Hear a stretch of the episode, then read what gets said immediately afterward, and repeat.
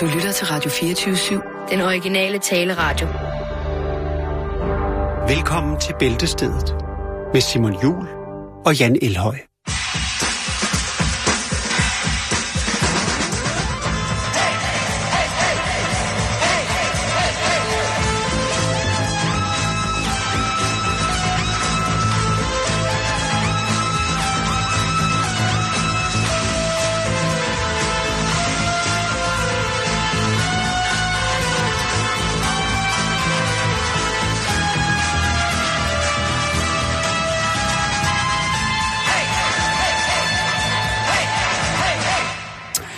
Ja, så blev det i den grad tirsdag, ja. Og det er som om, at jeg har glemt et par tirsdage at gøre opmærksom på, at det er jo Tourettes tirsdag, hvilket gør, at mit sprogbrug i den her de næste godt 55 minutter, jo, kan være af en så farvefuld karakter, at det kan frastøde, eller det kan støde dig i mindste årsag. Eller tilstøde. Eller tilstøde dig, hvis det er, at du er en lille smule sådan i forhold til farverige, lad os bare kalde det malende sætninger, ord om ord, som er frække og uartige normalt måske. Mm-hmm.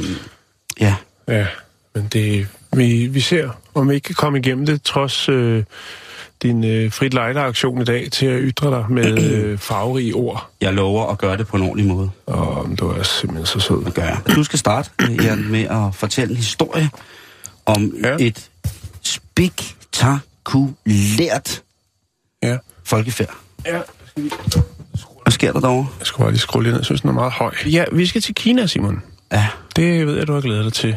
Ja, men jeg glæder mig altid til mig, når du tager mig en tur til Kina. Vi skal til noget, der hedder Atollea, tror jeg. Okay. Atollea. Det ligger i Sichuan-provinsen. Okay. Det er i Kina, hvis nogen skulle være i tvivl. Hvis de ikke er det, så er vi jo godt i gang med historien allerede. Der er kommet et par dramatiske billeder frem på nettet, som har spredt sig viralt. Der er jo sådan en del, der har valgt at tage stilling til billederne. Sågar regeringen. Eller hvad skal man sige? I hvert fald de lokale instanser. Er det noget? Området. Okay. Jeg ved ikke lige fra, om regeringen har været. Det er måske lidt stort. Nej, det tror jeg er lidt for stort. Lad os få regeringen med. Ja, lad os bare sige det. Nej, det er det ikke. Det er de lokale instanser i provinsen. Billederne, Simon, de viser nogle børn i alderen 6-15 år. Skoleunger? Skoleunger. Der er i alt 15 af dem. Og de skal altså sætte deres liv på spil ved at klatre 800 meter af bambusstiger op af en bjergside for at komme i skole. Det har så fået vestlige, eller hvad skal vi sige, det har fået embedsmænd i det vestlige Kina til at foreslå, at det måske ikke er den optimale transportform for i den optimale måde at komme i skole på. Det er bambusstiger, det er 800 meter, Simon. Det er nogle helt vilde billeder. Jeg har fundet 3 af dem, hvor man ser de unger. De bliver ledsaget af et par voksne på deres tur, men det gør det jo stadig ikke ufarligt. Det er jo bambusstiger, det er fri klatring, kan man godt kalde det. Der er blandt andet en af billederne, hvor det ser temmelig vildt ud.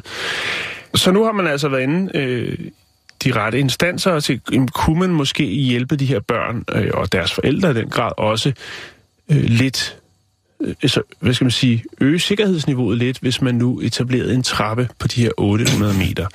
Det er jo ikke noget, de gør egen fri vilje. Det er jo ikke noget, de gør egen fri vilje. Eller, det er det, men der er ikke andre, må se her, det her er jo og det er altså børn fra alderen 6 til 15, som klatrer op ad de her stiger. Og det ligner jo sådan fuldstændig almindelig skolegangssnegl af unger, der holder i hånd og går på række, ikke? Ja, lige præcis, og de har fine, farverige skoletasker på alle sammen.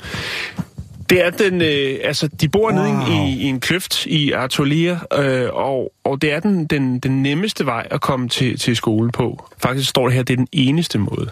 Der er sikkert den anden, men jeg kunne forestille mig så, at hvis det så, at den er 100 km lang, så tager man nok den her på 800 meter, ikke?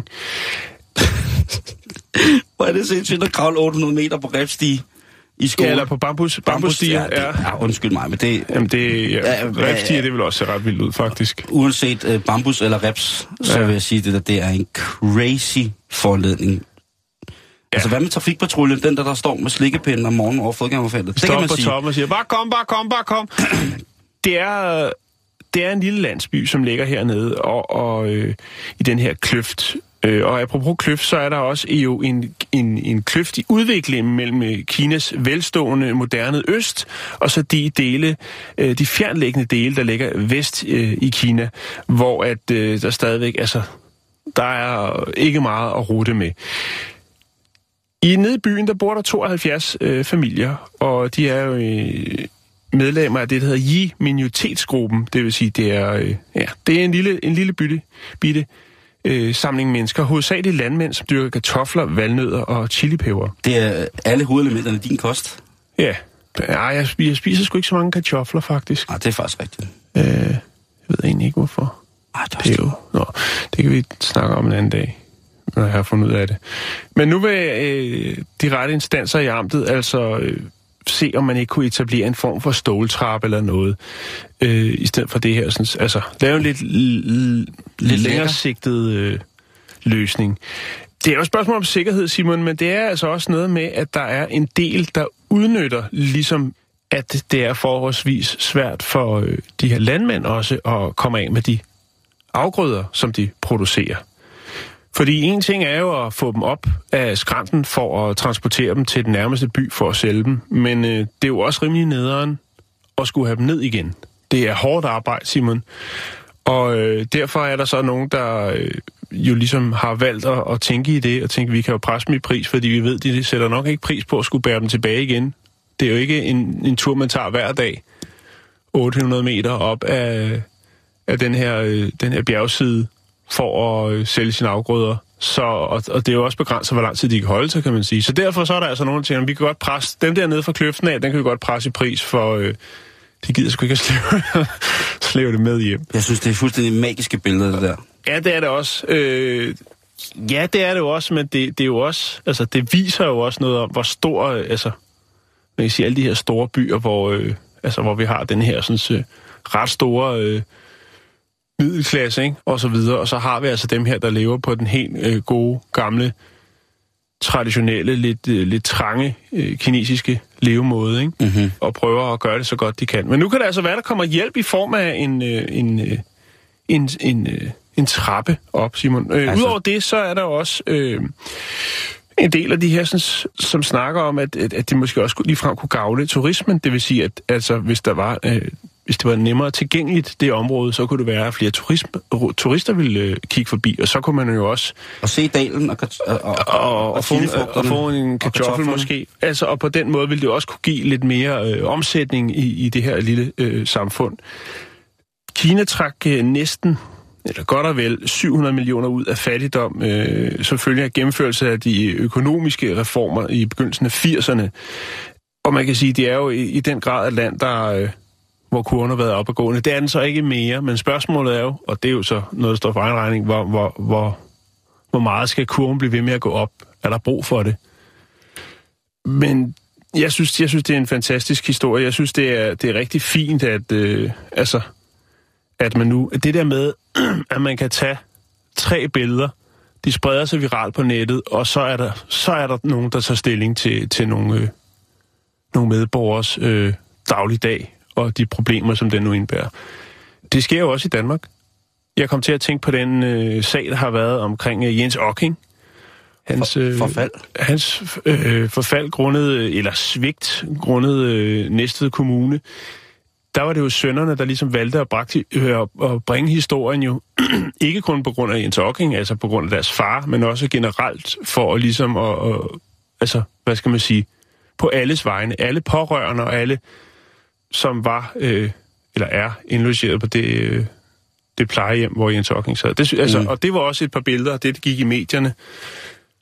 Så der er stadig håb, Simon. Ja, hvis noget bliver dokumenteret, der... Altså, der skal, jeg synes, det er fantastisk.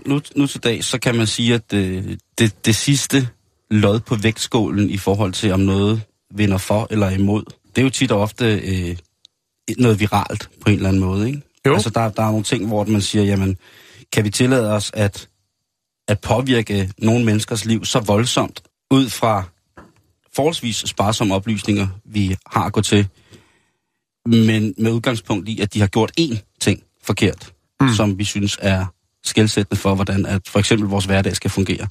Og der er det jo i forhold til Jens Okings sønner, som altså selv tager sagen i egen hånd og viser billederne af den her hæderkronede danske skuespiller. En af vores yndlinger for bestemt. Og har været med os altid, Jens Okking. Faktisk lige siden vi startede med at lave radio. Det var jo Jens Okking med. Han lavede jo vores allerførste radioprograms Speak. Det var Jens Okking. Ja. Så nej, der er rigtig, rigtig mange mennesker, som har deres kære på plejehjem eller andre steder i offentlig behandling, som jo i den grad ser, hvad besparelser i lige præcis den sektor kan gøre ved hvad samfundet kan og nej, hvad værdigheden den er værd for folk, som sidder. Det er der jo bare nogen, der har sat pris på, hvad værdigheden er værd for folk, der sidder i deres livs efterår, eller i deres livs isvinter, på vej til at træde over til den anden side og fortsætte deres rejse. Det tror jeg ikke kun, at det er Okking Juniors, som oplever. Men altså, det er ganske rigtigt, hvad du siger, at der skal noget til. Og i den her sag, så handler det jo ikke om ældre mennesker, fred være med det, men jeg synes jo, at vi i den grad også skal passe på ungdommen. Ja. Og der må jeg sige, at den kinesiske ungdom der bliver tildelt en trappe, det kunne jeg godt ønske mig for dem, fordi jeg får da helt krilleren og både håndflader af at se bare ungerne klatre op af 800 meter lodret væg. Det er jo altså, hvis der er en minions, der falder på toppen der, ikke? Jo. Så vælter korthuset. Ja. Prøv at lægge de 3 billeder op, jeg har fundet, og så kan man jo gå ind og kigge på det, hvis man har tid og lyst, og tænker, okay, det lyder spændende, men jeg vil godt have syn for sagen. Det er på facebook.com/bæltestedet. Sento che qualcosa sta spingendo nella pancia. Forse, è la mia cacca. Forse, è la mia cacca. Den klassiske pølsesang. Ja. Nu skal vi en tur til landet, hvor at mange af os tit slukker lyset, hvor vi måske i virkeligheden burde have det stående tændt, og i virkeligheden have flere lamper, end hvad godt er. Vi skal snakke om parforholdet, Jan. Ja. Det gode gamle parforhold. Ja, alle snakker om det, men der er ingen, der gør noget ved det. Nej, lige præcis. Og vi skal snakke om... Ligesom vejret. Ligesom os. Så nu skal vi snakke ud fra Carol Queen, som er Ph.D. i seksologi, og så er hun også forfatter til den bog, som hedder The Sex and Pleasure Book. Good Vibrations Guide to Great Sex for Everyone. Altså sex og pleasure. Ja. En bog om gode vibrationer og en guide til dejlig sex for alle. Hvad pleasure betyder på dansk? Jeg siger bare altid, det er pleasure. Nydelse. Det er rigtigt, Jan. Ja. Men der er noget, som folk i parforhold glemmer, Jan. Og der er altså nogle ting, som man skal huske at snakke om. Og jeg vil godt sige til mange af jer, der måske sidder sammen, og Gud bedre det, at der er forhåbentlig ikke mere end 10, der bruger vores program her, Bæltestedet, som en form for parforholdskonsultation. Der vil jeg sige, at hvis det er, I gør det, så er det faktisk nu, at I skal tage det seriøst for alvor. Der skal I altså sætte jer ned, eventuelt i en skrædder, foran en skrædderstilling, og så lige holde hinanden i hånden, måske kigge på hinanden. Hvis I kan, og har smidighed til det, så gå i en lotus, det vil også være dejligt. Eller I kan sidde sådan lidt saksende, hvor at det ene ben går over det andet hos den modsatte partner overfor osv. osv. Der er mange måder, men I skal sidde tæt på hinanden, og så kan vi altså køre det her igennem. Og det, der er her, det er altså 10 ting, som ifølge Carol Queen, som er Ph.D., det er 10 ting, man aldrig nogensinde må gøre, fordi det vil din sexpartner slet ikke kunne lide. Så det er ikke ting, man ikke... Jo, det er det også, men det... Det er ikke i parforhold, men mere i en akt. Jeg skal undlade at åbne op for hele den her publicering, fordi så vil det her lige pludselig skulle bruge meget større udredning. Jeg vil meget hellere have, at vi går direkte til konklusionerne, og så derudfra, så kan vi udrede, hvad det er. Det er på ingen måde sagligt i forhold til artiklen, men det er sådan, jeg synes, vi skal gøre det. Hvis det er det, de får ud af at publicere så voldsomt en artikel, så synes jeg, at det er rigtig, rigtig fint, at vi viderebringer det til alle de dejlige, elskende par, som sidder rundt omkring i Danmark og hele verden og lytter med til Bæltestedet, Jan.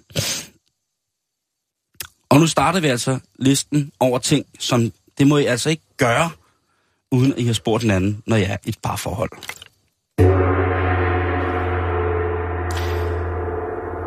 Og tvangskysse, den er ikke god. Hvis man ikke kan mærke, når ens partner ikke vil kysses, så har man et meget, meget stort hul i sit forhold.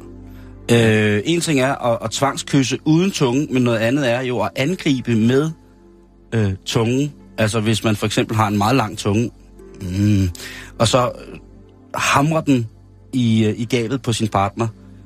Det skal man altså lige... Der bliver man nødt til lige at sige til partneren, prøv at høre... Men vil man ikke altid godt kysses af sin kæreste? Jo, men hvis det er sådan, at for eksempel hvis hun står i gang med at samle eller sætte vandmærker på sit modelfly, og man så kommer ind og så bare...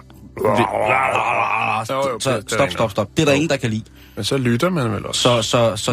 Så kraftfuld tvangssnævning, den skal vi altså, den skal man lige have en snak om, hvis det er i parforholdet. Fordi at går ens kysning i stykker, så er det altså der, at meget af ens forhold... Kysning? Jo, men altså, hvis man glemmer at kysse i et forhold, Jan... Ja, kysningen er gået i stykker. Så virker det altså ikke. Noget andet, nummer 2, som man på listen over ting, som man lige skal aftale med hinanden, inden man går i gang med det i sit parforhold, det er at hive hinanden i håret. Jamen, det er åbenbart, der er nogen, som har fået den idé, at det skulle være rigtig rart at hive hinanden i håret. Og der er det som oftest mænd, som har en fuldstændig misforstået gebet i at se dejligt pornografisk materiale, og derfor tror, at det med at rykke sin kæreste i håret for fulde gardiner, det kunne jo også være mand, det kunne også være dam. Mm-hmm. Men det der med bare at uanfægtet i løsluppen stund og bare flå sin partner i håret, det er altså noget, man lige skal aftale inden, at det løber af staten. Mm. Fordi det kan godt gå hen og blive voldsomt. Og så er der mange fyre, der siger, ej, det, jeg kan høre det, jeg elsker og sådan noget. Ja, okay. Prøv lige at tænke selv og blive hævet i håret på den der måde. Uanfægtet af, hvad der sker ellers rundt omkring på din krop, tænk at blive hævet i håret på den der måde. Der er ikke noget mere irriterende, end at blive hævet i håret, hvis man ikke lige er klar på det. En tredje ting, som man i parforholdet skal aftale, om det skal ske eller ikke skal ske, det er, og jeg siger det som det er, Jan, det er at knivskødder. Og, det er knivskødder. Knivskødder? Ja, altså at nive hinanden i brystvorterne. Der skal altså være en grænse for, hvor meget man må nive. Og det kan jo godt være, at man har en lyst til at... og sådan lidt flottenheim-agtigt, lege lystigt med sin partners digekirtler. Men derfra og så til at blive direkte kraftfuld i sit udtryk, altså med at nive, eller bide, eller slå, eller riste, så bliver man altså nødt til lige at snakke med sin partner om, at det her... Så det er ikke okay at lege bi? Du ved det, hvor man lige tager... Nej, jo, altså ikke hvis man ikke... Altså hvis for eksempel... Ja, hvis man ikke... Jeg synes jo, det er dejligt med bi. Ja, det? Jeg, nogle gange så laver jeg den helt ned fra gaden af og op ad trappen, så er jeg døren. Jeg ringer tit fra bussen og siger... og så ved... Folk sidder og kigger mærkeligt ud af døren på bussen. Ja, ned ad Gamle Kongevej. frække bi. Frække vips kan også være nogle gange. Nej, hvis man skal gå hårdt til hende... til hinandens digekirtler, så er det altså om lige at have en aftale først. Så man skal sende en sms, før man står i bussen? Ja, eventuelt. Eller sætte en seddel op på køleskabet om morgenen. At, Bilen kommer forbi. Vipsebo haves i unger søges. Så kan man jo altid lige afvente, om der kommer en... Ja, det er en go til den, eller det er et pænt nej tak. Nummer 4... det er, at hvis man er et forhold, som har brug for quickies, altså en hurtig seksuel interaktion, hvor ligesom begge parter får lettet trykket på en eller anden måde, så er det altså ret vigtigt også lige en gang imellem, at det kan jo godt være, at man mener, at parkeringspladsen bag Netto, det er simpelthen det fødte sted at gå om bag i håndværkerfirmabilen, og så en ordentlig rusketur mellem skruemaskiner, og hvad der nu ellers er. Ja. Så er det altså lige at spørge, om det er okay. Altså, eller ikke spørge som sådan, men man skal jo kunne mærke på hinanden, om er det okay, går han eller hun med på den her. Mm. Ellers så er det altså noget, som også kan sætte sin ar og skabe et negativt spor i ens forhold. Det er simpelthen en ting, som seksologer åbenbart tit har hørt, kan være et problem, det der med, at jamen, hun vil hele tiden, og jeg stod bare der og havde været til modelbygning, og så kom jeg ud, og lige pludselig stod hun der, og så var jeg væklet ind i min cykelkurve og en eføj, og jeg lå der, og det var helt forfærdeligt, og jeg havde modelfly over det hele. Hvis du kommer hjem, og konen, hun bare altid river dig rundt for fulde gardiner, ligegyldigt hvor det er, når hun, altså hvis du kommer hjem, og hun bare har lyst, og bare smider dig rundt, altså trækker dig ind, når du er nede i... Hun bare står klar i sin Kermit-kostyme, når du kommer hjem. Lige præcis, med den fast lavnskølle, og så hiver hun dig ned i i baghaven, ikke? Bag komposten. Du må altså godt sige, hey, sister. No, sister. Og så skal man også soul sige, go, soul sister. Ja, okay. Forstår du, hvad jeg mener? Ja, man skal godt. Sådan, okay, godt. Altså. Nummer 5 på den her liste over ting, som man lige skal være enige om, hvordan skal foregå, det er jo altså dirty talk. Dirty talk? Ja, dirty talk. Og hvis man ikke ved, hvad dirty talk er, så kan jeg jo lige... altså, det kan jo være, hvor man ringer til hinanden på, ja, på arbejdet. Nu vil du statuere et eksempel? Ja, det kan jeg da godt gøre, hvis det... Så skal det også være med saxofon. Ah, okay. Kan skal det være... Nej. Jeg tror, at den er... Det er godt nok lang tid siden, jeg har hørt det dejlige stykke musik. Ja, med saxofoner? Ja. Ja, det er det faktisk. Er det skal lige høre om den her plade? Den er lidt for frisk. Det er den, det er den sgu for frisk. Det skal være kælen, ikke? Det skal være kælen, det er... Altså et eksempel på dirty talk, det kunne være... Ja, sådan på. Det kunne være... Hej, baby. Ja, jeg sidder lige her i Berlingoen på vej hjemme, og så kom jeg til at tænke på den gang, hvor at du væltede på løbehjul ned i ordentlig flok bjørneklo og kom hjem og jeg måtte pleje dig med lægende salver, som jeg havde købt af en spansk naturdoktor. Jeg hørte utrolig meget Sebastian, og du lå bare der og var hævet. Alle de blister. En forfærdelig natur. Jeg tænker, om ikke du kunne gøre det samme, når jeg kommer hjem i aften. Så fylder jeg et par sorte skraldesæk med bjørneklo, og så kunne du eventuelt bare piske mig med naturen. Lad naturen straffe mig. Vi ses, baby. P.S. Jeg kører forbi Føtex og henter fløde. Godt høre, at... Henter flade eller flade? Fløde? Nå, fløde. Ja. Godt høre, jeg er trænet i dirty talk. Jo, man giver det noget i et langt løb. Ja, ikke en skid. Nej. Men der skal man altså kun lige... Kun et polititilhold. Ja, fordi man ikke kender dem, man ringer til. Det er en af de første ting, der er vigtigt, hvis man vil lave... Torsten, er det dig?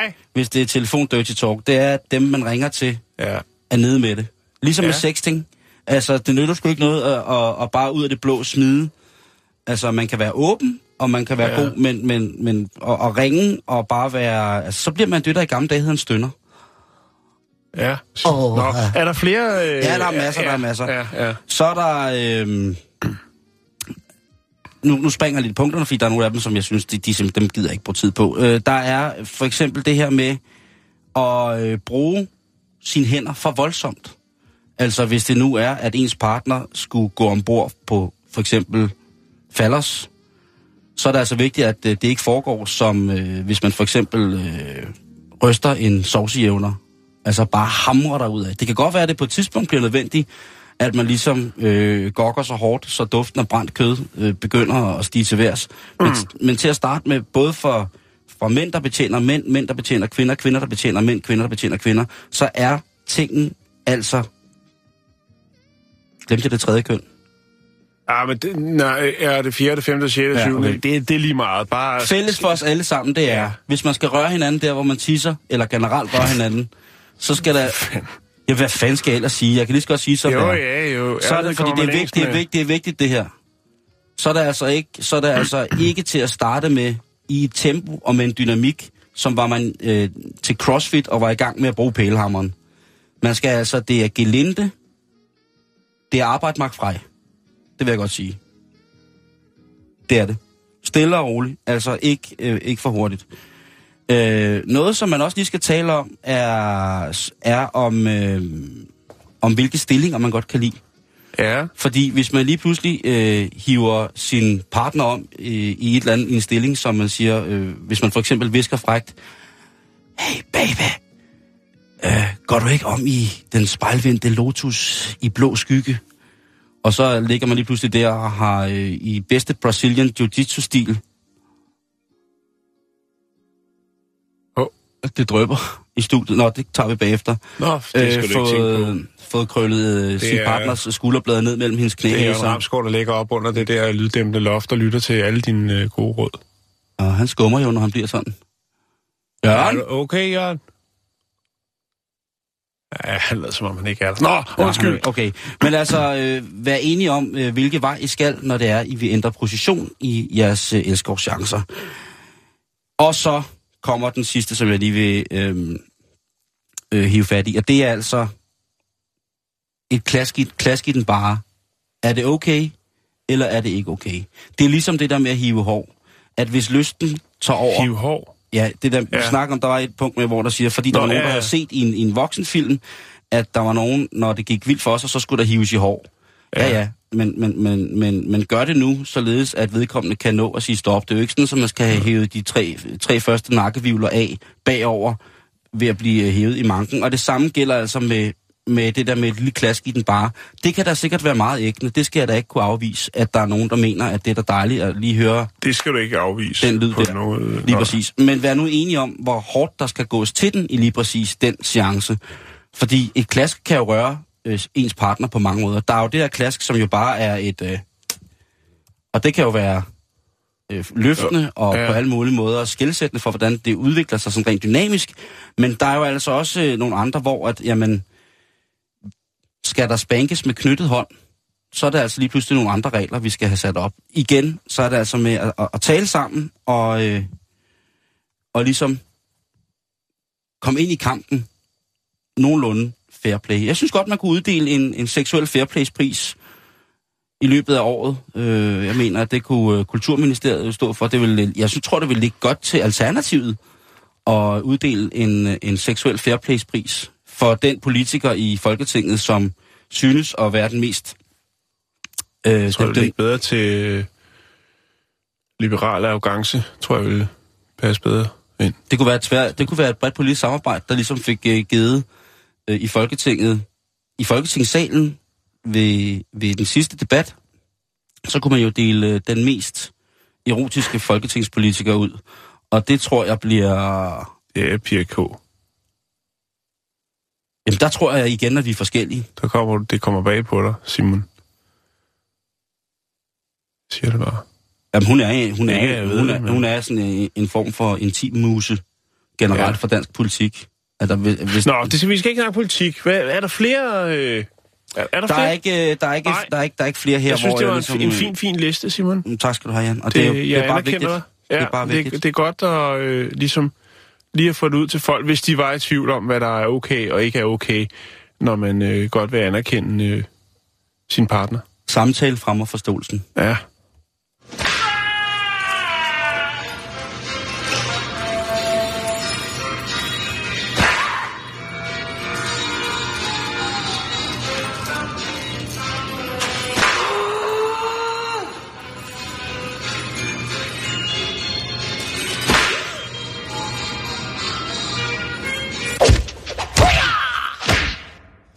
Ja, vi skal over til noget helt andet. Vi skal snakke om kristendommen, som nu er på vej ind i den digitale tidsalder. Nå! Ja, det lyder flot. Jeg ved ikke, om du kender William Tyndale. Siger det navn der noget, Simon? Han er kunstner. Han er død. Så er hans ting meget værd. Mm. Det kommer an på, hvilken religiøs overbevisning man er, måske. Det ved jeg ikke. William Tyndale, eller Tyndale, alt efter hvordan man vil udtale det, for det kan faktisk udtales både med i og med y. Han fik anerkendelse for at oversætte Bibelen til engelsk tilbage i 1500-tallet. Okay. Ja. Det er været vildt. Ja. Altså... Han var protestant, teolog, og i det 1600 der oversatte han Bibelen til moderne engelsk på sin tid. Han havde tidligere delvist oversat Bibelen til engelsk fra hebraisk og græsk. Mm-hmm. Og det var så det, han gjorde, hvor han ligesom fuldførte værket ved at oversætte hele muligheden, hvad der nu var af originale skrifter. Eller original tekst, og så var det lige, at han ramte den lige der, hvor det var, at man begyndte på nye trykmetoder, hvilket gjorde, at man kunne udbrede Bibelen langt mere, end man kunne tidligere, hvor jeg forestiller mig, at man måske fik et håndskrevet eksemplar. Men så skete der noget, Simon, fordi i 15 1935, der blev Tindal arresteret og sat i fængsel i en borg lidt uden for Bruxelles. Og der sad han i mere end et år. Han var anklaget for kætteri og forræderi, siden hængt og brændt på bålet. Det er skrækkeligt. Og grunden til det var, at han ikke ville ændre i sin oversættelse af den bibel, som han havde kreeret, således at kirken fremstod som værende kristig menighed. Originalteksten forstod menigheden at være jøderne, altså jødedommen, så vidt jeg kan tolke ud fra, hvad jeg kan finde om ham på nettet. Så derfor, da han nægtede det, så røg han først på borgen og senere på bålet. Men det er ikke det, det handler om. Det er der det hele startede, i hvert fald lige nu. Det kan godt være, der var noget før, det kan også være, der var noget efter, men nu er vi helt up to date, fordi der er nemlig lige udkommet en ny bibel. Det er en online bibel, og det er ikke bare ligesom, at man har copy-pastet. Nej, det er, der er mere på, fordi det er nemlig en bibel med en rigtig stor ungdomsappel, tror jeg. Fordi at det er en bibel, hvor at de fleste af tegnene er emojis, altså humørikoner. Man har altså oversat Bibelen til emojis. What? Ja. Er der ikke det, der må der... Det er der... Og så det må der være nogen, som synes, at kætteri er værst at skuffe. Det kan vi lige vende tilbage til. Okay. Personen, som har lavet det her værk, eller hvad man skal kalde det, den her revurderede udgave, nej, den her optimerede udgave, den her digitale, den her moderne udgave af Bibelen. Ja, jeg synes, moderne er nok et meget godt udtryk. Ja. Har ikke sådan et almindeligt navn som afsender. Personen har selvfølgelig en emojis som navn, og det er den, der hedder Smiling Face with Sunglasses, altså smilende fjes med solbriller. Mm-hmm. Det er personen, der har lavet den her.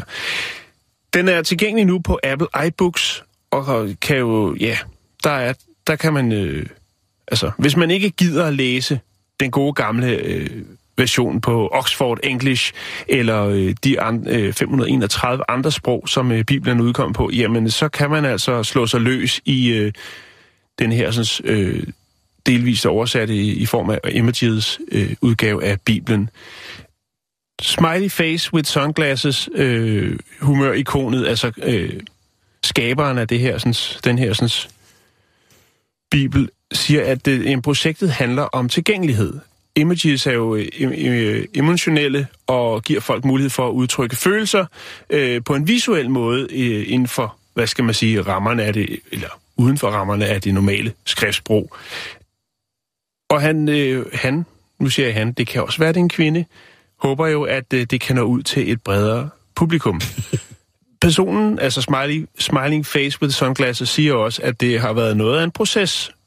Fordi først så var man ligesom nødt til at, ja, læse hele Bibelen og finde ud af, om der er nogle emojis, man kunne bruge flere gange, eller hvad kan man sige, emojis, der kunne have flere betydninger. Ja. For eksempel den emojis, som jo er, jorden, altså det kan jo også betyde verden eller planet, altså den her emojis, hvor man ser den lille blå planet. Så den har jo 3 betydninger i den her oversættelse. Mm-hmm. Og så er der vist faktisk, hele Bibelen er blevet analyseret, alle dens ord, og så har man også, personen har også optimeret den, der er jo nok et lidt sådan, nogen måske lidt kluder, lidt forældet sprog, som han også prøvede ligesom at simplificere budskabet, uden ligesom, altså man har skåret lidt ind til benet måske, simplificeret det lidt. Og man er ikke simplificeret på sådan en negativ måde, man har bare bragt det lort på, som er vigtigt. Ja, lige præcis. Altså det der med, at der hang en tjørnegren på hans sandal, den har man måske lige smidt væk, og så i stedet for bare gå direkte til kopperstøvler. Ja, smilende fjes med solbriller og håber på, at det her det kun er starten. Det har bestemt været en værdig udfordring, men en værdig toer vil jo så være også at lave den, hvor den er blandet med GIF-filer og... GIF? Altså de her små animationer, hvor man tager 4-5... Dit kamera kan jo gøre det, eller din telefon gør det jo. Det er jo selv blevet overrasket over. Det vil være en mulighed for en toer. Jeg kan lægge et link op, så man kan gå ind og slå sig løs på den, hvis man vil se den her sådan, bibel. Og så kan jeg også lige lægge nogle screendumps ned, jeg har lavet, hvor man kan se, hvordan at, det hele det hænger sammen. Og spørgsmålet er jo så, om den her ungdomsudgave af en bog af den karakter vil gøre, at Smiling Face with Sunglasses ender på en borg ude, lidt ude for Bruxelles, anklaget for kætteri, forræderi, og siden vil blive hængt og brændt på bålet. Det vil tiden vise. Den er helt frisk, Simon. Det er ikke mere end 4-5 dage siden, at den var tilgængelig på Apple iBooks, så der er ikke måske så mange, der har taget stilling til nu, om det er okay eller ikke okay. Jeg har lige bestilt den. Har du det? Jeg er i hvert fald i gang med at prøve. Jamen, det gider jeg altså virkelig godt at se. Ja. Hvordan også, jeg glæder mig da i hvert fald til... Jeg glæder mig da i hvert fald meget til at se, hvordan at det kommer til at fungere sådan rent prædikemæssigt, hvis man skal referere til Bibelen, ikke? Altså, fordi det er jo ret populært i mange religioner. Du kan se, der har lige lavet sådan en screendom her.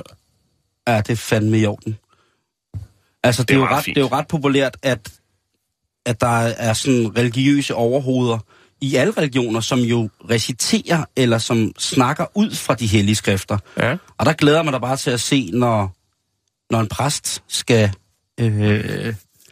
ligesom skal forkynde de her mange emojier. Det synes jeg bliver enormt spændende. Men det er det, Simon. Jeg lægger et link op, og hvis man har tid, så kan man jo gå ind og slå sig lidt løs på det. Det er selvfølgelig på facebook.com/bæltestedet, der man finder den slags ting og meget mere. Ja, jamen altså... Jeg ved ikke, hvad jeg skal sige til det der. Om det er en måde ligesom at få nogen til at forstå budskabet i den gamle bog bedre, eller om det er noget, der er lavet som et mediestunt for kommunikationsafdelingen for kirken. Ja, men du skal huske, at personen ønsker at være anonym, ikke? Ja, det er rigtigt. Ja, nå, okay. Vi skal videre i programmet. Og vi skal snakke om mænd, der undervurderer deres kvinder, Jan. Ja. Fordi en ny parforholdsundersøgelse, som er lavet i samarbejde mellem Danish Crown og Islamisk Stat, sponsoreret af Joachim B. Olsens Mindefond til fordel for offerne i Tage Fransens afplejningsulykke 87 på H.C. Køgevej Pizza Salon Amagergade, jamen den viser altså... Er du altså... ikke sikker på, at det er et samarbejde, eller altså forskningen er lavet i samarbejde med Dancake og Skor.dk? Eller var det Kenny's Burger Joint og Vordingborg Køkkenet? Jeg kan ikke huske det lidt, men det er i hvert fald det er en spændende... Jamen, ellers er det et samarbejde mellem Landsforeningen for Sadomasochister og Carglass Repair. Det kan også være, men hvad er det? Ja, nej, men vi ved ikke helt, hvor det kommer fra. Altså, fordi at grundundersøgelsen stammer fra Canada, ja. Hvor at to hold fra henholdsvis... Rob Ford? Han er ikke gået bort. Ja, Rob Ford Universitetet, som er en blanding mellem et crackhouse, en neglesalon og så en rulleskøjtebane. Det er altså universitetet i Toronto fokus. Og universitetet i Ontario, som har lavet det her. Okay. Og det er en undersøgelse, som er plausibelt. Som har studeret 229 parforhold, eller par, og alle parne har været mellem 18 og 68, og de har alle sammen været sammen og boet sammen mere end 6 år. Og alle sammen, for dem, ligesom fælles for dem alle sammen, har de haft sex en gang om ugen, eller måske 2 gange om ugen. Mere taler vi ikke. Nej. Alt med måde. Alt med måde, lige præcis. Og det er jo i Canada, og hvis undersøgelsen den er lavet i samarbejde mellem førnævnte, jamen så skal vi jo kunne sige, hvad det er, der er blevet spurgt til i virkeligheden. Nej. Men de her par, de var blevet delt ind i 3 grupper, og de skulle så dokumentere deres lyst, deres lystfuldhed, deres lustfulness i løbet af hver dag. Og derudover så skulle de også prøve at bedømme, hvor lystfulde deres partnere var. Ja. 2 eller 3 af de her par blev så med jævne mellemrum kaldt ind til laboratoriet, hvor den her forskning foregik. Godt nok bare til en samtale. Og det var til en samtale om deres generelle niveau er simpelthen af lirenshed, af liderlighed. Hvor kælende er I på en skala fra 1 til 10? Agtigt forestiller mig, spørgsmålet har været lige præcis dag. Og alle, du ved, de her 3 aldersgrupper, uafhængigt af hvilken alder de var inde i, var delt op fra 18 til 30, og fra 30 til 55, og fra 55 til 70, tror jeg, eller sådan noget, 68. Jamen, det eneste, der ligesom var... Mange af parforholdene var selvfølgelig meget forskellige i, hvordan de ligesom modtog den anden, eller deres partnernes seksuelle energi. Mm. Men fælles for det hele, Jan, ved du, hvad det var? Nej. Og det er altså den her til os, også mænd. Ja. Det er altså, at kvinder i meget, meget højere grad har en... En fornemmelse for, hvor liderlige deres partner er i forhold til os mænd. Os mænd, vi er simpelthen for dårlige. Vi undervurderer simpelthen vores kvindelige partners. Jeg ved ikke, hvordan det er i et homoforhold mellem to mænd eller to damer, men et ganske almindeligt, ubludt, heteroseksuelt forhold, ja. Der er vi mænd altså dårlige til... Vi kan ikke mærke det. Vi kan ikke mærke det, du. Nej, men det tror jeg simpelthen bare er fordi, at vores egen... liderlighed, den overskygger alt andet. Men jeg tror bare ikke på... En tanke. Ja, men det tror jeg også, fordi jeg har da fundet ud af, at da man var en yngre, meget, meget pornooplyst dreng. Ja. I dag er jeg ældre og nærmest en form for erotisk leksikon, men dengang, der var det jo sådan, at man tænkte, jamen, måske er... Når kvinder spiller kostbare, er det jo et tegn på, at de ikke er lige så lirens eller overophedet, som vi til tid er. Og i dag, der ved man jo, det er jo fuldstændig, det er jo løgn. Det er jo altså, at når man, altså, det er jo bare, sådan er det jo bare, vi mænd er jo bare lidt mere tumpede og lidt mere udtalte omkring, lige præcis, og pånævne. Og det ligger jo i vores natur, at vi skal hævde os, vi skal kurtisere, at vi skal ligesom hævde, at vi står øverst på en pedestal og er klar med nogle gode skud af manacolader. Og nogle gange falder det til jorden, ikke? Ja, nogle gange... altså lidt ligesom duerne, ikke? Når du ser duerne inde på rådspladsen, hvor han går der og puster sig op og kurtiserer. Mm. Altså, det ser jo dumt ud. Ja, altså. Ikke? Og så tænker hun, prøv at høre, duefisen er lukket, du får ikke noget. Nej, men så alligevel... Over til pølsevognen og ruller i nogle krummer for en tyk svensker. Det der, det kan jeg slet ikke overskue. Gå hjem og gør det rent, inden du kommer her til mig. Og vi mænd, vi er simpelthen så ifølge den her undersøgelse alt for uimodtagelige over for den stille og rolige seksuelle udfordring. Selvfølgelig, hvis hun står i bundløs kedeldragt, ja. Med, med pandedildoen på, og så to pandelygter og en omelet, og siger, så er det kraftedme nu, du skal du bare ind på gummilanet. Så er det jo klart, så ved man ligesom godt, hvor det bærer hen af, og så må man modtage sin straf på den måde. Ja. Men hvis det er, at man i et almindeligt forhold kommer hjem og ikke kan mærke, at hvis det er midt i smøre en madpakke og lægge børn i sengen, og fælles budgetmøde, og alle mulige, der er e-boksen er overfyldt for kommunen og alt muligt, så er det klart, at der skal måske det mere til, også fordi, at det må I jo kvindekøn jo vide alt om. Vi mænd, vi er jo altså ikke særlig vakse ved havelågen, hvis vi for det første først er blevet lullet ind, eller et forhold, hvor vi tænker, det her det er rigtig dejligt, vi er med personen, kvinden, vi elsker osv., og vi får det, vi skal have, når vi gerne vil tage det. Så er vi mænd altså nok noget af det... Altså, så har vi så voldsomme... Hvad sagde du? Vi får det, vi gerne vil have, når vi tager det? Når vi tager det. Når vi får lov. Lige præcis. Ja. Men der er... Jo, men det er vel også... Altså, der... Ja. Jeg ved sgu ikke, hvad jeg skal sige til det, for jeg føler mig sådan lidt trådt over tæerne, nok mest også, fordi jeg tænker... Men synes da, jeg er god til at... Der er jo nogle mænd, der har givet det der projekt op, ikke? Og så tænker jeg, at vi indfører bare sharia, så skal vi ikke tage stilling til det. Ja. Men der er også, vi er en del mænd, som prøver at komme ind i kampen, Simon. Ja, jeg er ikke enig om det. Jeg er 100%. Vi er et par stykker, som gør noget, som virkelig kæmper for det, og strækker ud hver dag, og sådan ting, altså, og prøver at... Altså, jeg ved, at Bjarne Køjlund, han arbejder hårdt på at komme tilbage i spillet. Corridon? Ja. Jeg tror lige, der er noget Goldman Sachs, han skal have... men det er sekundært, Er det det? Ja. I hvert fald, hvis man følger ham på Twitter. Okay. Jamen, det er jo din gebet at følge lige præcis Bjarne. Du har én, du følger, og det er Bjarne, og det synes jeg var fint nok. Men åbenbart, så den her undersøgelse, den er publiceret i et større medicinsk magasin i USA, og så er den så videregivet og fortolket af en journalist fra Wall Street Journal. Og der tænker jeg, fordi når man læser de her health... fortolket eller fejltolket? Det må så være op til læseren selv, men god observation. Når man læser Wall Street Journal... Når man læser Wall Street Journal, og det gør jeg engang med, fordi jeg synes, det er ret interessant. Men der har det jo også, ligesom at børsen har en madanmeldertillæg, så har Wall Street Journal jo også sådan et healthy living, hvor man så, hvor de så vender ting og sager. Og jeg tror, at det her, det er måske lavet for at give en... Det, jeg kunne godt forestille mig, at der var nogle læsere af Wall Street Journal, som var nogle forretningsmænd, som virkelig, virkelig gik op i deres butik, og måske så glemte, at de havde en kone og 3 fantastiske børn derhjemme en gang imellem, fordi de ligesom skulle make that money. Præcis, jo. Og der tror jeg måske, det kunne være sådan... Og så skal der også være tid til at læse Wall Street Journal, ikke? Lige præcis, men hvis der så kommer sådan en her ind, hvis de overhovedet når til de der sektioner, hvis de bare...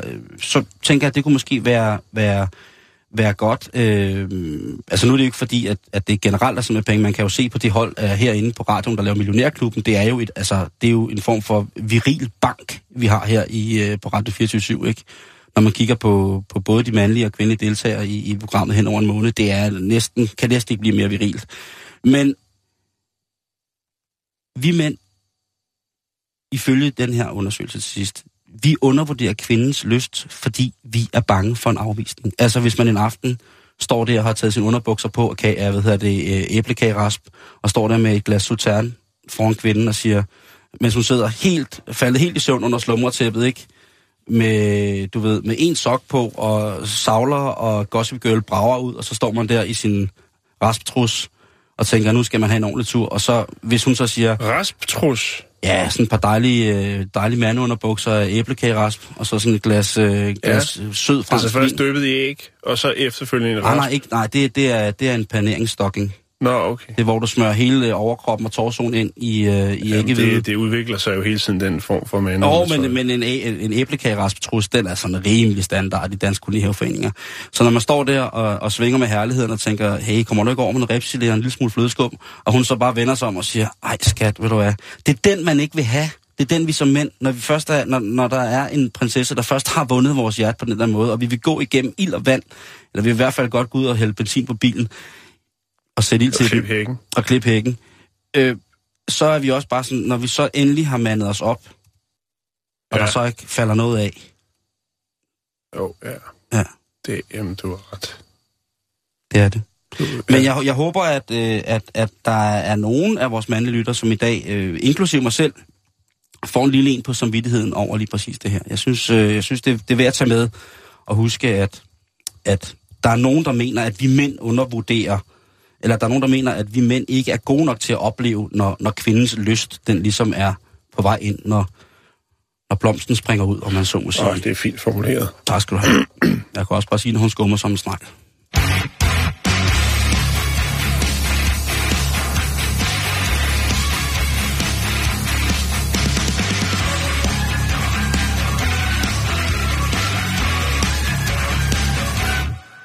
I morgen står solen ikke op. Ja!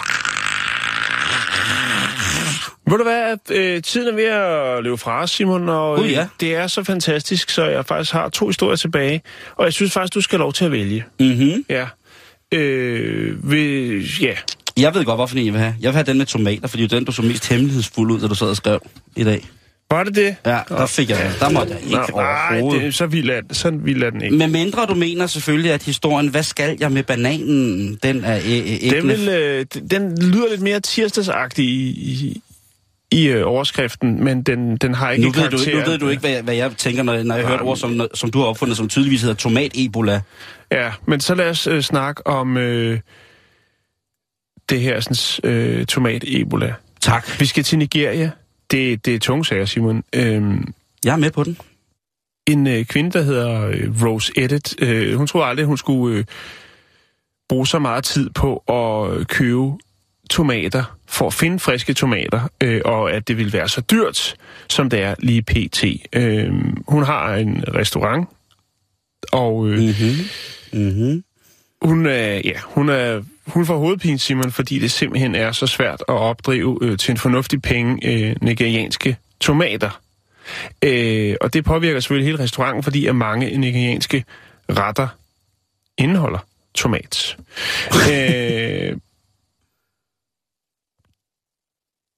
Man kan sige, Rose, ikke fordi det handler om hende, hun siger, hun har aldrig set noget eller oplevet noget lignende i hele sit liv.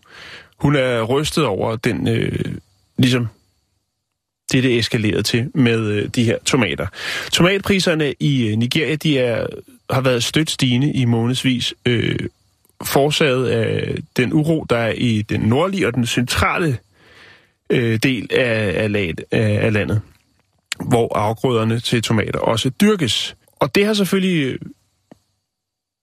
Det har selvfølgelig påvirket landmændenes evne til at plante og høste. Det er en af tingene, Simon.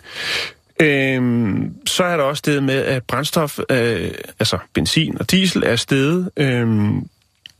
Og så har man også et problem med den udenlandske valuta. Der er ikke så meget smæk på noget som helst dernede. Men tomaterne, det er det, vi skal snakke om nu, for der er altså dystre udsigter. Nej. Det handler om... Det er ikke fair. Tuta absoluta, eller tomatmøllen, bedre kendt som Tomat Ebola. Hvis man spørger de lokale landmænd, så bruger de den reference. Tomat Ebolaen har ødelagt mere end 80% af de tomatgårde, der ligger i den nordlige del, eller stat, der hedder Kaduna. Og det er sgu ikke godt, Simon. Mere end 200 tomatlandmænd har tabt... Altså, stort set alt. De er helt presset i bund, grundet denne her møl. Altså, tomatmøllen. Tomat-ebolaen. Ja, tomat-ebolaen. Og det er faktisk sådan, at folk vil godt have tomater. Det vil godt have. Det er jo sådan noget, man sætter pris på. Også på de brede grader, nemlig den rigtige råvare. Der skal ikke være noget på dåse eller noget som helst. Man vil godt have den rigtige. Man vil godt lave den gode mad, Simon. Både til sin familie, men også hvis man driver en restaurant. Og for ligesom at sætte ting i perspektiv, så kan vi lige tage priserne. Lige nu, pt., hvis man skal købe... jeg går ud fra, at det er en kasse. Jeg kan ikke lige se, hvor meget det er. Men det koster altså, hvis du skal købe en kasse tomater, så koster det 1.400 danske kroner. Den almindelige pris, den ligger på 10 kroner. Og sådan efter, som der har været alle de her problemer, i de her dele af land, altså før møllen ligesom kom, tomatmøllen den ligesom kom, så steg det og ind på en pris, der var på 50 kroner per kasse. Men nu er vi altså op på noget, der hedder 1.400 kroner for tomater. Og det er der sgu ikke særlig mange, der har råd til, Simon, i Nigeria. Nej, jeg tænker også, det er også en hamperpris. Jeg mener... Ja. I nabolandet... Altså en kasse? Ja, altså det er sådan, jeg ved ikke, hvad man måler, om det er en stor kurve. Jeg fandt nogle billeder, hvor de står og handler med nogle store kurve. Ja. Jeg kan ikke rigtig finde ud af, men jeg synes alligevel, at prisen, det sætter et perspektiv. Hvis vi starter fra, før Ebola-krisen på 10 kroner, og nu er vi oppe på 1.400, jamen så er der sgu... Så enten så lyder det som om, at der er noget... Altså, Nigeria er jo et meget mærkeligt land på rigtig, rigtig mange punkter. Jeg er fuldstændig enig. Når tomater lige pludselig koster så meget, så er der jo tydeligvis en eller anden inflationsbevægelse et eller andet sted i landet, der gør, at man bliver nødt til at sælge tomaterne til den kildepris. Og jeg har da lige set her, hvad... Jeg er fuldstændig enig. Men der er mere til det, Simon. Det vil jeg godt lige sige. Fordi at der er faktisk i den by, der hedder Kano, der er et forarbejdningsanlæg, der er oprettet af en af Afrikas rigeste mænd, der hedder Aliko Danagode, som jo sagt, at jamen, Nigeria er nødt til at producere ting selv og være uafhængig af import, og ligesom øge den indlandske produktion. Så derfor satte han altså et kæmpestort, stort landbrug op. Et stort professionelt landbrug, hvor man måske driver det, har nogle drivhuse og så videre. Men han har simpelthen været nødt til at lukke biksen. Shit. Han har været nødt til at dreje nøglen om. Folk nu snakker i Nigeria om, at tomater, det er Nigerias guld. Og folk, de gider altså ikke. De gider ikke tomatpuré og så videre. Der er kvinder, der står og siger, prøv at høre, mine børn, deres livret, det er Jollof. Den her risret, den her traditionelle risret, og der skal tomater til, og det er der ikke penge til. Simon, vi når ikke mere i dag, men ved du hvad, jeg har godt nyt til dig. Forfærdelig nyhed at slutte på, at Nigeria har tomat-Ebola. Ja. Vi skal lave en indsamling. Ja. Nå, jeg kan så sige dig, at det er muligt, og i detaljen, den danske detalje, så er det muligt for dig, kan lytte og hente et par, for eksempel et kilo økologiske tomater, det skulle du altså gerne kunne kombinere hende af for 30 kroner. Ja, så sæt pris på dem, og ved aldrig, hvordan udviklingen bliver her i landet. Tak for i dag, og på genhør i morgen. Hej.